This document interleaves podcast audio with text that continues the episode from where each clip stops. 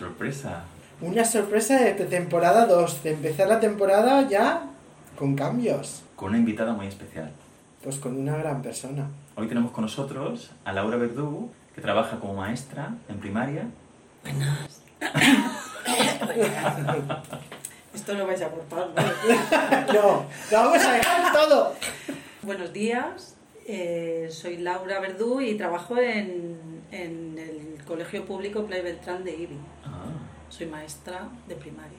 ¿Y cuánto tiempo llevas trabajando como maestra? Pues llevo desde el 2006. Ah, mira, ha llovido, ¿eh? Ha llovido, sí. ¿Has visto todos estos cambios? Sí, sí. He visto muchos cambios, Mm, la verdad, y este ha sido uno de los más complicaditos de asimilar. mm. Hoy queremos hablar de cómo el coronavirus ha afectado a la educación, pero particularmente cómo lo ha vivido una persona desde dentro. La educación tomó el relevo a los sanitarios de cómo los servicios públicos actuaron de amortiguador, haciéndonos a todos la vida más fácil. Esto ha supuesto un desgaste, imagino, para vosotros como profesionales. A ver, por mi experiencia, eh, bueno, en el confinamiento fue horrible, fue muy frustrante. Eh, vivíamos, bueno, entiendo que esto es un, un volver atrás y la verdad es que vuelvo con angustia porque el, hecho de empezar el curso en septiembre, que para mí fue una alegría, con el miedo de que se volviera a dar el, el caso de un posible confinamiento, a mí me creaba muchísima ansiedad y además era algo que, que rezaba para que no pasara, porque, porque la verdad es que tener que, que vivir el confinamiento, dando clases a niños, teniendo yo a mis hijos en casa, viendo lo que, es, lo que implicaba, pues eso, lo que era el contacto, yo soy muy tocona. Mm. Entonces el hecho de no poder tener contacto con los niños, no poder acercarte, no poder verles y, y yo qué sé, si están tristes o les pasa algo, darles un abrazo, tienen... ¿no? Esto era a mí lo que más miedo me daba, que de hecho eh, es algo que me tocó vivir durante este curso. Mm. ¿Me has contado la experiencia de, de lo duro que fue estar en casa, confinada, Sí, mientras se daba clase a los alumnos online, imagino que era? Mm, Porque durante un montón de tiempo estuvimos sin poder salir. Sí, a ver, había, había una sí, allí teníamos que dar, como si dijéramos, un material cada semana. Semanalmente dábamos una cantidad de trabajo que tenían que hacer los chavales en casa y al final de semana nos lo hacían llegar. Pero claro, todo esto fue una evolución. Sí. O sea, eh, cada semana íbamos enterándonos de que fue, que fue muy rico por eso, porque aprendíamos de las nuevas tecnologías a editar vídeos, a currárnoslo de cualquier manera para que a los niños les llegara de la mejor manera posible. A la vez decías que lo vivías con bastante ansiedad Sí, esta primera parte. Yo siempre me despertaba a las 4 de la mañana, A las 4 de la mañana. a las 4, Todos los días. todos los días. Y yo era ponerme, prepararme para ver qué tenía que hacer con los niños, de qué manera gestionarlo para que les llegara bien, eh, a ver las familias, los padres, después mis propios hijos, porque a mis hijos también les mandaban tareas. Pero vamos por que- parte. ¿Cómo fue trabajar con los niños online, desde casa? ¿Tenías un espacio para ti? ¿Tenías que estar trabajando con tus críos al lado? ¿Cómo era esto? A ver, mi marido también es maestro, ¿Ah? Entonces teníamos que repartirnos un poco eh, la cocina, ¿no? Porque no había más, no teníamos más espacio. Eh, y la verdad es que eso lo, lle- lo llevábamos medianamente bien, porque yo realmente no daba clases online como tal. Ah, ¿no? Yo hacía un encuentro los, los viernes, yo tenía niños en ese año, eran de quinto, este año era de sexto. ¿Qué años son? Pues de quinto son 10, 11, sexto 11, 12. Ujú. Y, y los nanos se, se- bueno, se unían a la, a la reunión de Zoom los viernes y siempre intentaba hacer pues un, una receta que te guste y nos la explicas. No sé, actividades así más lúdicas para que entre ellos también se vieran porque no se veían, no salían las criaturas. Era, era muy frustrante y a mí lo estoy pensando ahora y me emociono. ¿Qué era lo que tú intentabas con ese tipo de contacto? que se junta, o sea, que, que no perdieran el contacto entre ellos, porque era una clase que estaba súper unida. Mm. Bueno, es- esa clase, y entiendo que las demás no, pero el- el hecho de la relación social, porque claro, nosotros podíamos salir a comprar, podíamos salir a sacar al perro, pero los nanos no salían para nada. hasta mayo, ¿no? Mm. Fue muy, fue, para mí fue muy duro. Entonces yo esperaba que en septiembre, cuando dijeron de empezar el curso, que empezaban, y había muchos maestros que no, no, no, no, madre mía, que estamos locos, pero si hay un montón de contagios en los colegios, yo decía, por favor, Que no nos confíen. que no nos confinen, por favor que no digan de cerrar los colegios. Yo no- me- a mí las nuevas tecnologías me gustan para ciertas cosas, me parecen muy útiles, pero creo que para la educación en niños pequeños no. Entonces, la idea de tener que empezar el curso de 2020 en septiembre desde casa con estos niños tan pequeños, a ti te generaba No, yo- muchísima ansiedad. Yo, yo, vamos, ni me lo planteaba, ni quería, ni, ni apoyaba la idea, porque había muchos docentes que, que estaban de acuerdo con esto. ¿no? Tú querías volver al colegio sí. presencial. No, y además creía, o creía y creo que para los niños es imprescindible el contacto humano. O sea, es que no hay más, ¿Y para ti? para mí también. Y el hecho de, de tener contacto con los niños, simplemente verlos, ¿no? Ya era como, ostras, qué bien, cómo están, cómo te, cómo te encuentras. Y además fue, fue algo muy emocionante, porque yo de normal lo que hago cuando veo a mis niños es darles la mano y les saludo. Buenos días, Jorge, buenos días, Cintia, buenos días, ¿no? A todos. Y siempre era el contacto. Y esta vez no podíamos, pero claro, ¿cuál era el contacto? Buenos días, el termómetro. El termómetro en la frente. Buenos días, Andrés. Buenos días, Juan. Claro, Claro, pero yo estaba, te estoy escuchando y estaba pensando, ¿y toda la parte emocional? Que en un niño es mucho más intuitiva esa parte de me enfado, estoy triste o vengo de mi casa con historias que cada niño lleva y, y, y- y hacer qué. ¿Cómo habéis podido manejar toda esa parte emocional? Pues mira, ¿sabes qué pasa? Que, que la mayoría de clases en el colegio eran grupos burbuja, la mía no. La mía, como eran mayores y, tenía, y yo tenía que entrar a otra clase a dar, a dar valenciano y bueno, porque teníamos, sí que, sí que nos dotaron de docentes, pero no, no había suficientes como para, como para que el maestro de música diera música. De hecho, ningún especialista, nada más que el de inglés, dio clase que De le, le tocaba. exactamente del- de su asignatura. Entonces tú como, como medios físicos para apoyarte de profesores... A ver, realmente no. Pero Sí, no. y, a- y al mismo tiempo no. Porque sí que teníamos las clases desdobladas, sí que a lo mejor había una clase de 24, lo separaban en 12, tenías que tener un tutor para cada uno. Pero realmente el hecho de que a lo mejor yo tenía niños con problemas de dislexia y necesitaban que la, la maestra de pedagogía terapéutica, pues le- eh, una vez por semana o dos veces por semana les hiciera un trabajo de manera individual porque yo no soy especialista en este ámbito, ¿no? Entonces esos niños realmente no estaban atendidos. Ya. O sea, tú ves ahí una carencia... Claro, claro. Aún así, sí que es verdad que Consellería, cuando, porque hemos tenido durante el curso mm, maestros que han, han estado de baja por COVID. De hecho, yo tuve una compañera que estuvo incluso ingresada y malita. Mm. Y otros que también han estado de baja, dos semanas, tres, que lo han pasado mal. Mm. Y enviaban enseguida a alguien. O sea, tardaban a lo mejor dos o tres días, porque claro, es que esa clase, Porque lo habitual, ¿cuánto es entre para cubrir un profesor? pues dos semanas tranquilamente. Sí. Te hacen sustituir, vas rotando y claro, hasta que sale la plaza y eso, la vacante, no la cubre. Pero que bueno, que aún así a nivel humano no nos ha, no nos ha faltado mucha gente, que sí que hubiera estado bien que cada chaval hubiera cubierto sus necesidades, pero claro, ¿Y los niños, según tú, cómo lo, iban- cómo lo estaban llevando los niños de tu clase? Pues los niños de mi clase estaban súper contentos por el hecho de poder ir al colegio. Fíjate. Yo lo entiendo. Y estaban muy contentos y además a- a- se adaptaron al- al- a las mascarillas, o sea, eran súper responsables, la mayoría, evidentemente, de todo ahí, en la Villa del Señor, Bueno, pero... pero el- De hecho, una de las cosas que me planteaba era tu visión en esta parte de, vale, ahora hablan de mucha gente joven, de la irresponsabilidad, pero empiezan por los niños. Y sin embargo, ¿cómo se adaptaron a toda esta normativa, mascarillas? Porque yo, desde mi desconocimiento, evidentemente que no trabajo en ese sector, pero sí desde el conocimiento de amigos o familia, los chiquillos están como muy concienciados Mm. de tengo que llevar la mascarilla y lo aceptaban como tal. Mm, Para todo, ¿eh? Para correr por el patio, o sea, es que no, era, no se la quitaban. Sí, sí. Me acuerdo cuando, cuando yo era pequeño, cuando nos, nos enseñaron los planetas. Y claro, esto es algo de cata- en el cerebro cataclismo. Cuando están enseñando que somos un planeta, que giramos alrededor del Sol, que eran nueve planetas y tal.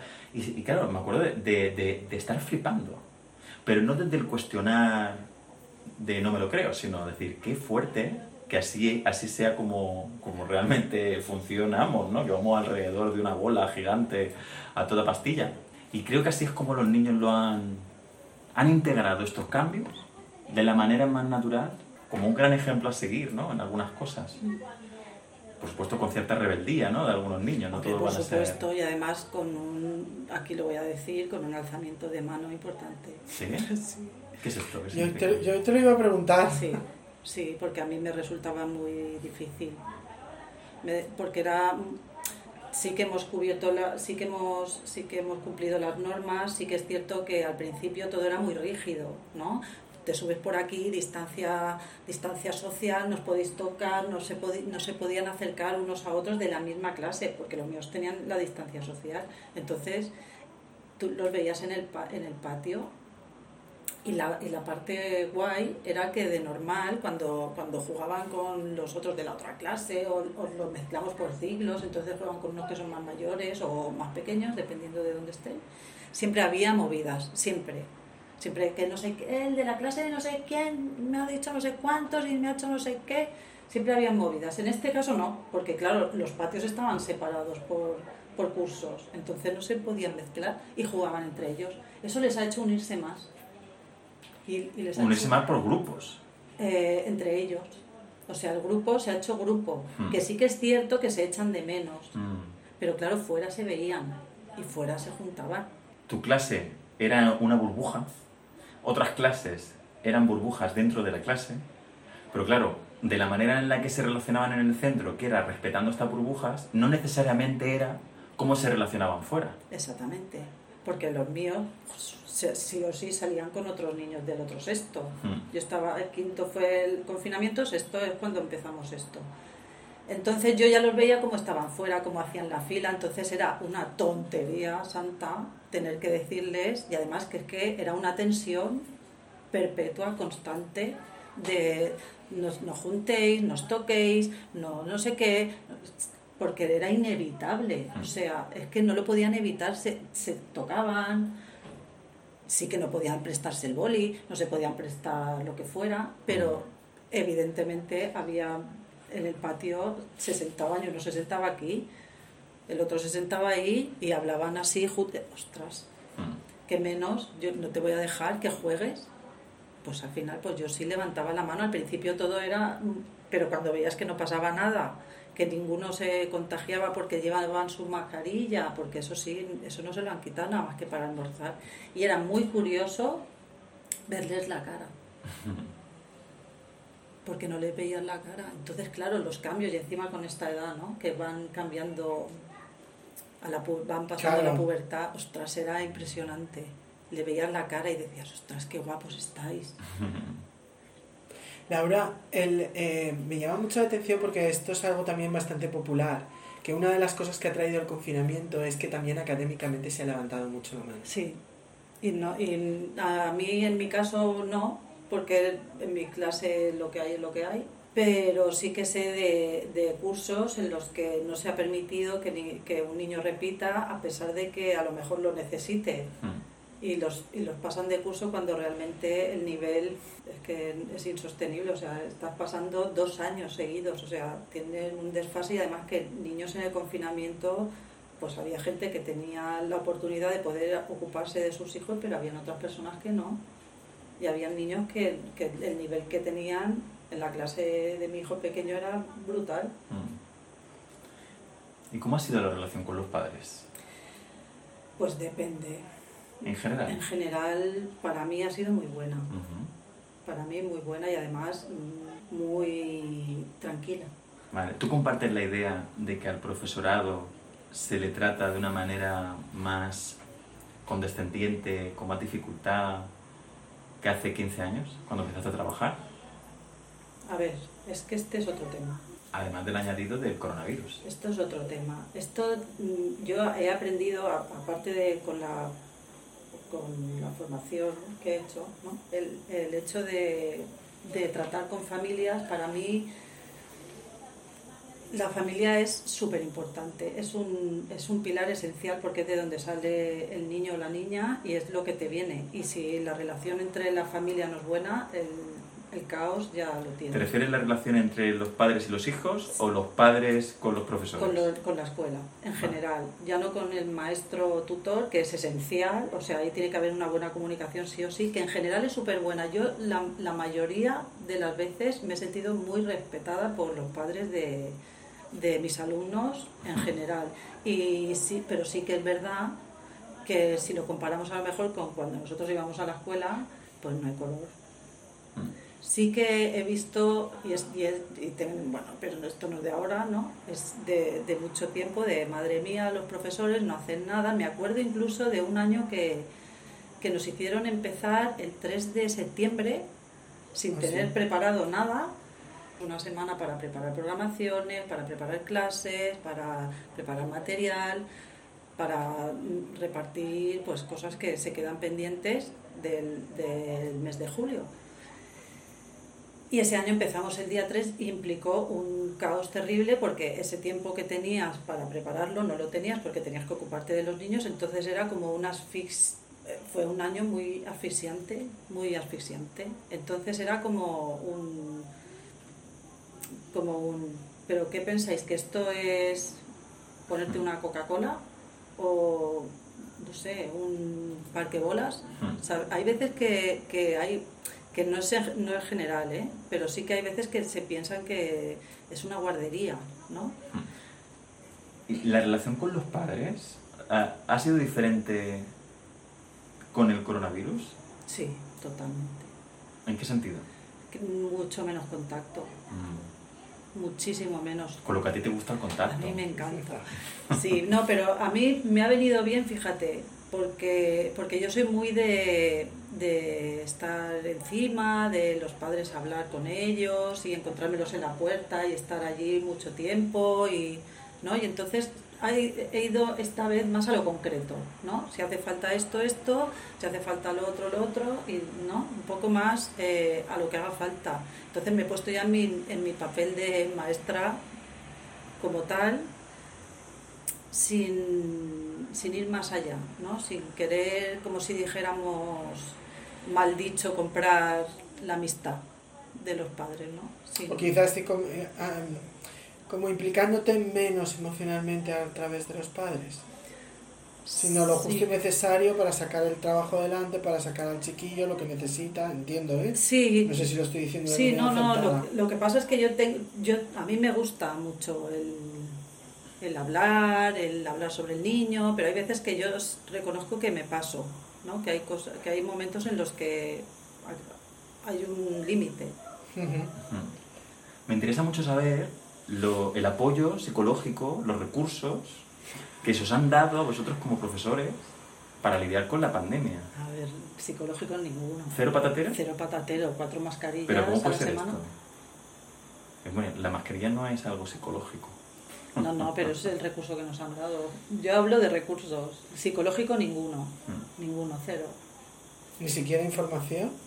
No, no, no. Nosotros como docentes no. Sí que nos, nos invitaban a que los niños tuvieran un apoyo emocional a la hora de empezar, que supiéramos y que trabajáramos con los niños desde, desde cómo se sentían, cómo habían vivido eso, que eso se hizo al principio de curso. En septiembre y octubre es, es en lo que más trabajábamos y donde más hincapié hicimos y que, y que sí que nos decían desde Consellería que, que lo importante era que ellos estuvieran bien.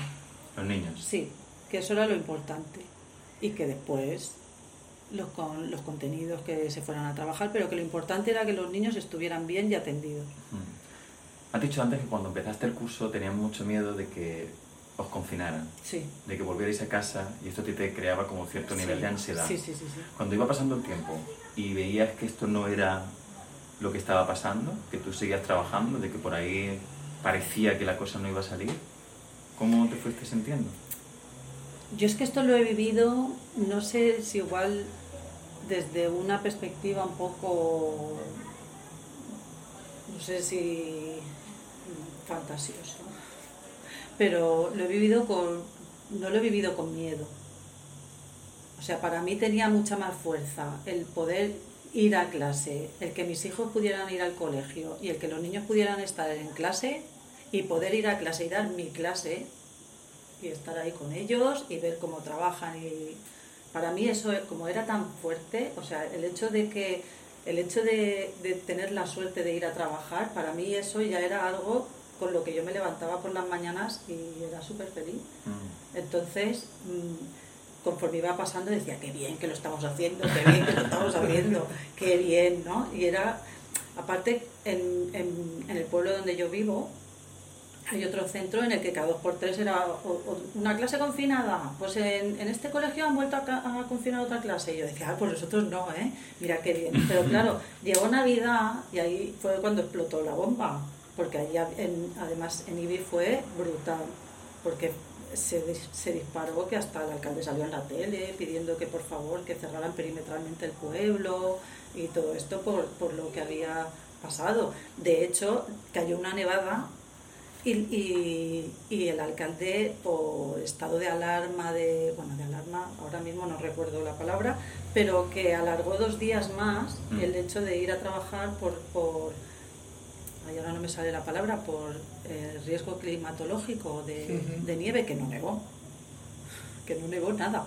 Pero el, así el alcalde también se aseguró, entiendo, entiendo, que se aseguró que los niños no fueran al colegio y que hubieran más contagios porque era fue muy heavy.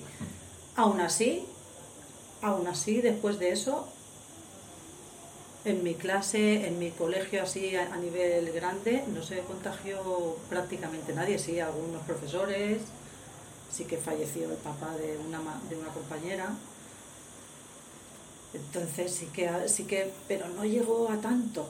Hmm. Y la gente decía, no, es que ahora van a cerrar los colegios. Y decía, no, por favor, no, por favor, que no cierren. Y no cerraron. Hmm. No cerraron. El 99, no sé cuántos por ciento se mantuvieron abiertos durante todo el año. Sí, sí. Lo cual parece, vamos, porque en Europa no fue el caso. En Europa sí que se cerraron muchos más. Sí, sí, sí. Y dices que no dieron ningún tipo de, prácticamente nada de apoyo psicológico, recursos psicológicos para lidiar con algo extraordinario en el momento en el que estábamos. ¿Cómo lidiabas tú con tu malestar, con tu ansiedad, con tu dificultad? Me refiero, al margen de enfocarte en el trabajo y centrarte en que los niños estuvieran bien, y qué bien que no estoy en casa con el online, ¿tenías algunos recursos personales para lidiar con lo que estaba pasando? Yo tengo la suerte de que en, durante ese tiempo eh, estuve haciendo la formación en terapia gestal tengo la suerte de tener una de las mejores terapeutas que hay en España. ¿Te estará oyendo? No lo sé. Pero si me estás oyendo, un beso muy fuerte. que, que me ayudó a poder lidiar con eso. De todas formas, yo creo que muy en el fondo no contacto. ¿Cómo que no contactas? Porque cuando lo pienso, o sea, si yo pienso en lo tremendo que es, me emociono y me dan ganas de ponerme a llorar. ¿Y por qué eso significa que no contactas? Porque no quiero, como si dijéramos, dramatizar, ¿no? Prefiero quedarme en... Porque hay, hay una situación ¿no? que me viene ahora a la cabeza y era que yo bajé una vez a hacer fotocopias ¿no? y los niños pues van al aseo, pero claro, tienen que ir al aseo dependiendo de qué hora, para qué y tal, y no se puede juntar una clase con la otra porque si no, madre mía de mi alma. Y había una niña de la clase de segundo que fue al aseo y un niño que venía de la clase de primero, cuando vio que había una niña en el aseo, se paró, pero que a lo mejor estaba a tres metros o cuatro. Mm. Se paró como asustado. A mí eso me dio una pena. Mm. Me da mucha pena. Que se nos emociona la invitada. Qué bonito.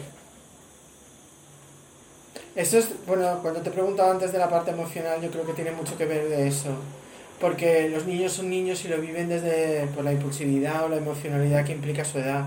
Pero vosotros que habéis estado ahí como adultos, sois los que, los que habéis tenido que vivir con eso y, ver a veces las carencias, ver a veces muchas problemáticas y, y no sois de piedra. A mí pasó en... Yo, la primera ola, vosotros os comisteis después. Primero nosotros, en- en- me tocó, yo estaba de enfermero por aquellas y estaba en la UCI y me acuerdo una vez con una compañera que nos dimos un abrazo.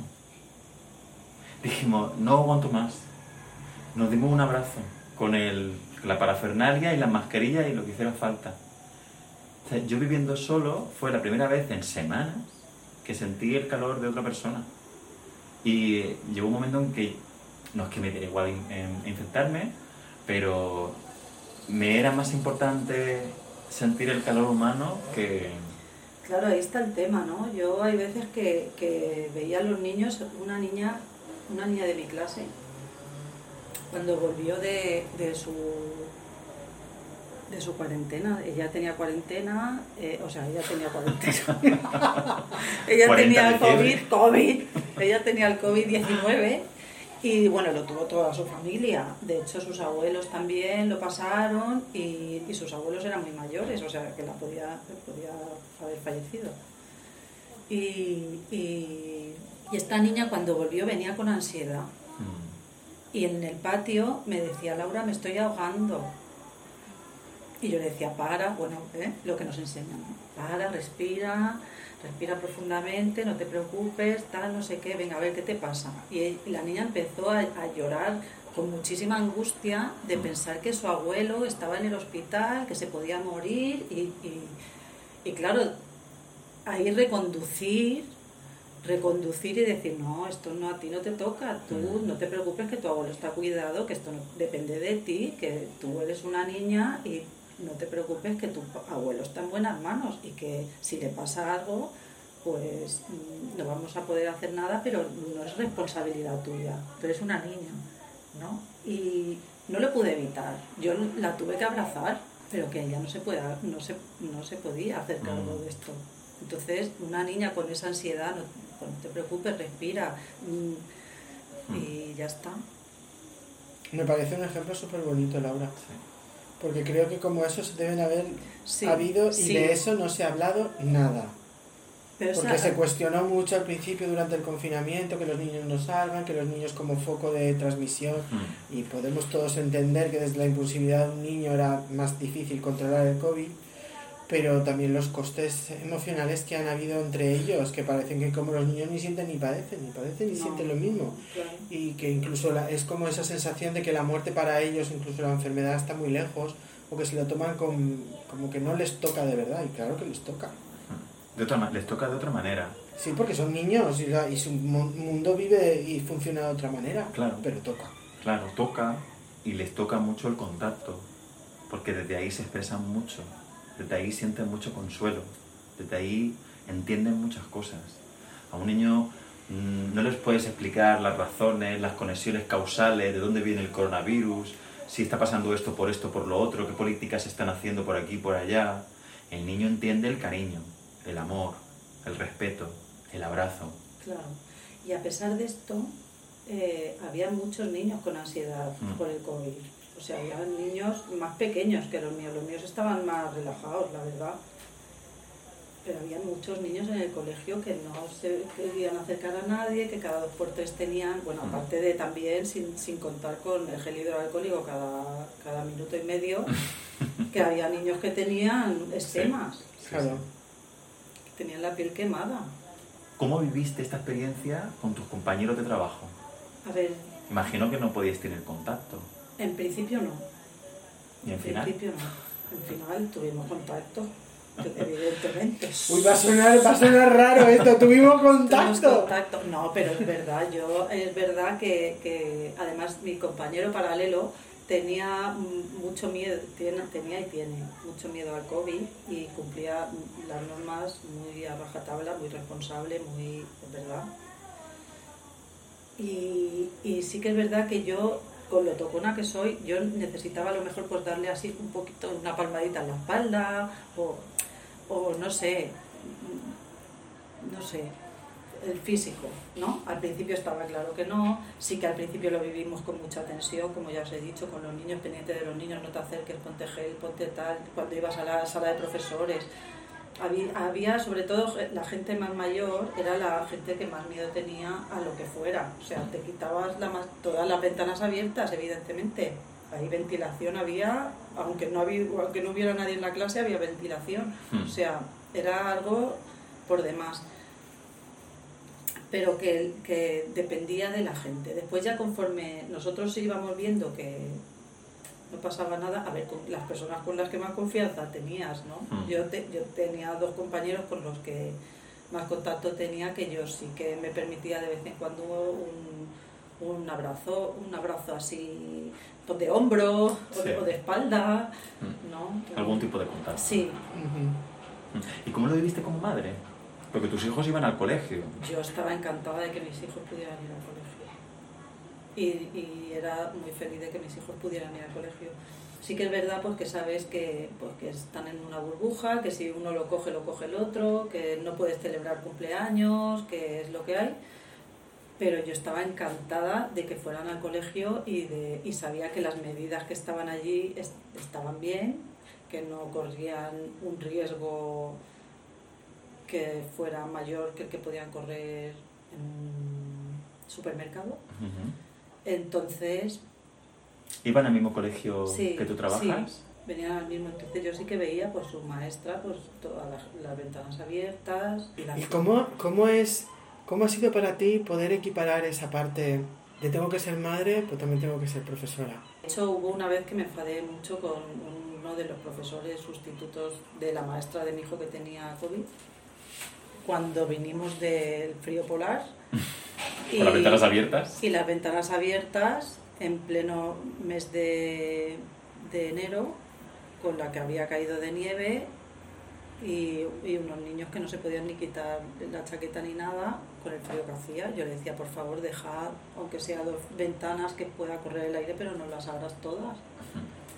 Es el COVID y hay que... Bueno, cada uno evidentemente no lo hacían por mal, eh, lo hacían por bien, claro que sí. Lo que pasa es que ahí chocaba mi, mi protección como madre de se me van a poner malos y no va a ser por el COVID, va a ser por de un constipado que van a pillar. Pero bueno, yo creo que eso nos pasó a todas las madres y a todos los padres, un poco el miedo de Claro, pero a eso es a lo que yo me, repetí, me remitía, que por un lado soy madre y desde esa parte de protección, y por otro lado soy profesora, que tengo también una parte de protección, pero tengo una normativa que en mi casa con mis niños no, puedo, no tengo. Sí, yo entiendo que la confianza, a lo mejor con mi compañero en este caso, me hizo poder decírselo. Pero entiendo que no es. No, yo ahí no me puedo meter. El docente es el docente y yo se lo puedo comentar como algo a observar, pero no, no tengo por qué meterme en su trabajo. Debe de ser duro. A ver, duro. Es complicado, es complicado. Yo te lo, digo, te lo digo un poco porque nos pasa a nosotros los psicólogos, ¿vale? Esta parte de que el peor paciente es el que es un psicólogo cuando con psicólogo, ¿no?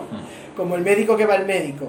Entonces, claro, entiendo que esto que parece como muy popular en la parte médica o incluso dentro de la psicología, me parece que no debe de ser tampoco tan muy fácil, me refiero desde el punto de vista educativo. No lo es, de hecho, una de una, una psicoterapeuta que tuve hace ya, hace ya tiempo, lo primero que me dijo fue que procurara no eh, trabajar en el mismo colegio donde estudiaban mis hijos.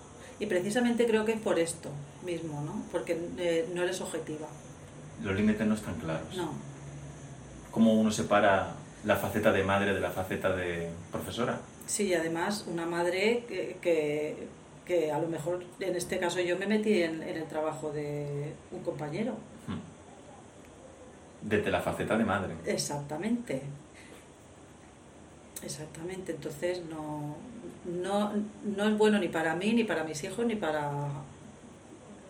Lo que pasa es que, claro, gracias a Dios, yo me estoy trabajando y esto me lo veo, ¿no? Y cada vez lo hago menos, pero sé que, sé que lo hago, sé que, sé que lo he hecho y sé que se hace. Yo creo que esto también, esto que estás diciendo, ¿no? De, nos ha puesto a todos en un lugar en el que lo que nos estuviera pasando se nos ha precipitado mucho más rápido. las personas que estaban en un proceso de ruptura sentimental, el COVID lo ha acelerado, las personas que estaban en un proceso de encuentro emocional se han encontrado, las personas que estaban en un proceso de cambio laboral, personal, se ha acelerado también muchísimo. Y claro, esto tampoco es... Perdón, esto también ha pasado a nivel de cómo gestionamos nosotros nuestras emociones. Desde una sensación de control en la que no está pasando nada nuevo más que lo cotidiano, de pronto nos ponen en un contexto de pandemia y soy, si yo soy una persona que mira el mundo con, con cierta actitud temerosa o con cierta actitud agresiva, lo voy a vivir eso mucho más intensamente. Y claro, ¿cómo gestiono yo esto? Qué bien que tú hayas sido capaz de verte lo tuyo. Sí, sí, yo este año me he visto muchas cosas. Para no verte la oscuridad. Sí, sí, sí. Bueno, de hecho, eh, yo quería preguntarte algo porque has comentado que, eh, que tú como nosotros has hecho toda la formación de la Gestalt y, y, esta parte de trabajo personal. Y yo quería conocer tu perspectiva sobre en qué facilita. Porque nosotros hemos hablado de cómo hacer terapia y en qué medida un psicólogo está muy bien que pueda tener también su propio trabajo personal a la hora de enfrentarse como profesional a otros pacientes, a unas personas que vienen a traerte tus problemas. Em, pero claro, en otro tipo de ámbitos esto no es ni popular, ni siquiera dicho, que parece que lo, lo habitual es ir o hacer algo psicológico, algo que tiene que ver con mi proceso personal, o bien porque tengo una crisis, o bien porque me pasa algo.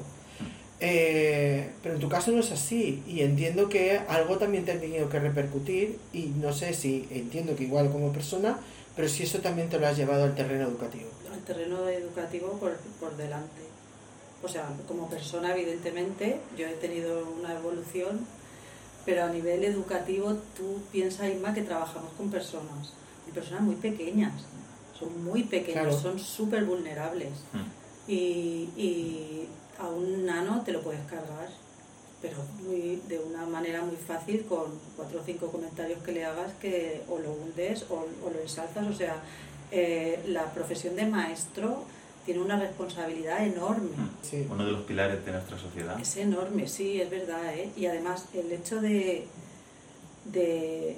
A mí es verdad que, bueno, el hecho de ser madre a mí me cambió la perspectiva de ver la educación porque ves a los niños de otra manera, más como algo, no sé, muy, muy humano, mucho más humano de lo, no sé, en la carrera los ves y, ay, sí, hay que enseñarles a sumar, a restar, pues vamos a hacer esta unidad didáctica, ¿no? Pues vamos a enseñar y, y, sí, vamos a enseñar mm, las tablas de multiplicar, pues cantando, ¿no? Pues venga, pues cantando y hacemos un tal, un mural súper guay, ¿eh? Entonces te vas a todo, cómo plasmarías eso para que a los niños eh, les guste y disfruten con lo que están aprendiendo, que está muy guay, ¿vale? Pero conforme, va, conforme vas creciendo también como persona, ¿no? Yo a, a nivel mío personal, el, el hecho de ser madre me puso a esos niños de otra manera y a esas madres y a esos padres de otra manera. Entonces ya no, ya no me ponía en plan juiciosa porque claro, en ese momento cuando yo era una cría que acababa de salir de la universidad, yo tenía, madre mía, madre mía, estos padres, fíjate tú, ¿cómo hacen esto? Pero ¿a quién se le ocurre? ¿No? Y después ya cuando eres madre dices, ostras, esto es otra cosa. Madre mía, pobre madre. Que no es tan fácil. Claro, claro, es completamente difícil. Para mí es una de las cosas más difíciles que hay, ser padre y madre, ¿eh? es súper difícil, es muy, es muy bonito si lo disfrutas, pero es verdad que es, un trabajo duro. Y después, el hecho de hacer el trabajo de la gesta, que para mí ha sido, mm, yo qué sé, para mí ha sido lo, más bonito que he hecho ahora hasta hoy, ¿no? Eh, me ha enseñado a tener una compasión, un respeto, un mirar a los ojos de esos niños de otra manera, viendo que son seres humanos completos ya, que no les hace falta que yo venga aquí a enseñarles con las tablas de multiplicar, ¿sabes? Porque eso es lo de menos. O sea, tú estás delante de un ser humano y, y, lo, que, y lo que ellos te dan y lo que tú les ofreces, o sea, si yo te puedo enseñar, yo te puedo enseñar lo que tú quieras, pero lo que a ellos les llega es otra cosa. Qué bonito. ¿Qué cosa? A ellos les llega la escucha. Mm que les escuches, que les sientas reconocido. Para mí, ¿eh? Ojo, ¿eh? que igual yo estoy aquí. A ellos les, les llega el que, el que se les vea. para mí. O sea, para mí el hecho de yo tener a un alumno y que él me esté contando algo que le pasa y, y que yo esté, venga, va, siéntate, Miguelito, que, que ya es hora de poner, ¿no? La, la prisa, ¿no? La prisa de los contenidos, no, que tenemos que dividir. No, que venga, da, corregir, déjate de rollos, eso lo, eso lo hablas con tus padres, ¿no? Es, es, eh, es alguien a quien buscan y que realmente, eh, como docente, eres un referente. Exacto. Y eres un referente súper importante, dependiendo de en qué edad, ¿no? Y como ellos te miran, o sea, te tienes que ganar mucho su respeto, mucho, mucho. Y, y ganarse el respeto de un nano cuesta, ¿eh? Pero aún así yo creo que lo principal es eso, es poder mirarlos y esperar a ver qué te quieren decir, ¿no? Y priorizar, porque de lo que me he dado yo cuenta con esto de la Vestal también, que todos tenemos nuestra heridita, que todos tenemos eh, algo que, que, nos duele y sobre todo en el momento en el que lo estás viendo que se está formando y que estás viendo qué le, qué le pasa en su casa, porque queramos o no, los maestros saben lo que le pasa al niño en su casa. Otra cosa es que, queremos, que, que queramos verlo o no, o nos limitemos a poner notas y, y a rellenar boletines y... ¿no? Hmm. Pero tú sabes, cada criatura, los vas conociendo, sabes de qué peca cada uno. Y, y también sabes eh, el espejo que te hacen, Mm. que esto para mí es lo más importante. ¿no? A mí, el hecho de este último curso, los espejos que me han hecho los niños en clase, para mí ha sido tan rico que yo decía, ostras, pues esto me pasa a mí. ¿Puedes poner un ejemplo? Eso Sí. te iba a decir. Pues a ver, tengo varios. Voy a poner el de un niño de, de, de la clase que vino nuevo, que apenas lo conocía, ¿no?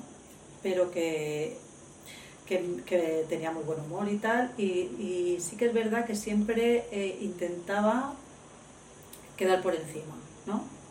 Pues si yo le decía esto, no, pues yo no he sido que esto, esto yo no lo he hecho porque no sé cuánto. Y yo le decía, vamos a ver, esto lo has hecho tú, no sé cuánto. No, que yo no he sido porque tal, siempre quería tener la razón, ¿no?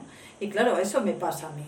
Entonces ahí, ahí me servían de ayuda, ¿no? Porque, ostras, porque encima a mí me picaba, ¿sabes? Yo decía, pero míralo. Y yo encabezonada en que él fuera consciente de lo que le estaba pasando cuando realmente yo estaba haciendo lo mismo que él. Qué ejemplo más chulo. Entonces, eh, aprender a, a verlos y decir, ostras, Lauri, Que yo hago lo mismo. que yo hago lo mismo, o sea, te está, te- es, que, ya- es que es muy rico, o sea, ser maestra para autoconocerse uno mismo es, es si, si, Si uno quiere. si uno quiere, claro, y si eres consciente de muchas de las cosas que haces, Bueno, para que ser consciente de esas cosas hay que trabajarse. ¿no? Muy rico. ¿Y cómo se presenta este nuevo curso que está empezando, a punto de empezar? Bueno, a mí me da un poco de pereza porque sigue un poco lo mismo, de entradas escalonadas, eh, termómetro en la puerta, patios separados, eh, grupos. Este año es gru- son grupos burbuja todos, ¿no? Mm. Sí que van a poder entrar especialistas y tal, pero sí que es verdad que van a seguir igual a la hora de, de funcionar. O sea, vamos a funcionar como el año pasado. ¿Y Exactamente. cómo lo vives tú? Pues a, yo, a, a mí me cansa, porque a mí me gusta mucho mover a los niños con otras clases, que se mezclen, que podamos ir libremente por el patio. También es verdad que en el centro donde yo estoy están en obras, entonces es como el doble de, de complicado, pero estoy animada más que nada porque cambio de niños, que mis niños se fueron al instituto, así que empiezo con otros que ¿Qué edades? pues son de 9, 10. Ah, empiezas otra vez con los pequeñitos. pequeñitos. No, los pequeñitos son de 6. Uy. Ya, bueno, pero dentro del ciclo Sí, no son... pequeños, sí. Son de cuarto, de cuarto de primaria. Pues Laura, está... bueno, yo estoy encantada de que hayas venido, me encantan las cosas que has contado, me parece que es una perspectiva diferente y en primera persona, que es un- muchas de las cosas que nosotros defendemos aquí. No sé qué te parece a ti, Jorge. Pues yo estoy muy agradecido de que hayas venido a estrenar nuestra nueva temporada.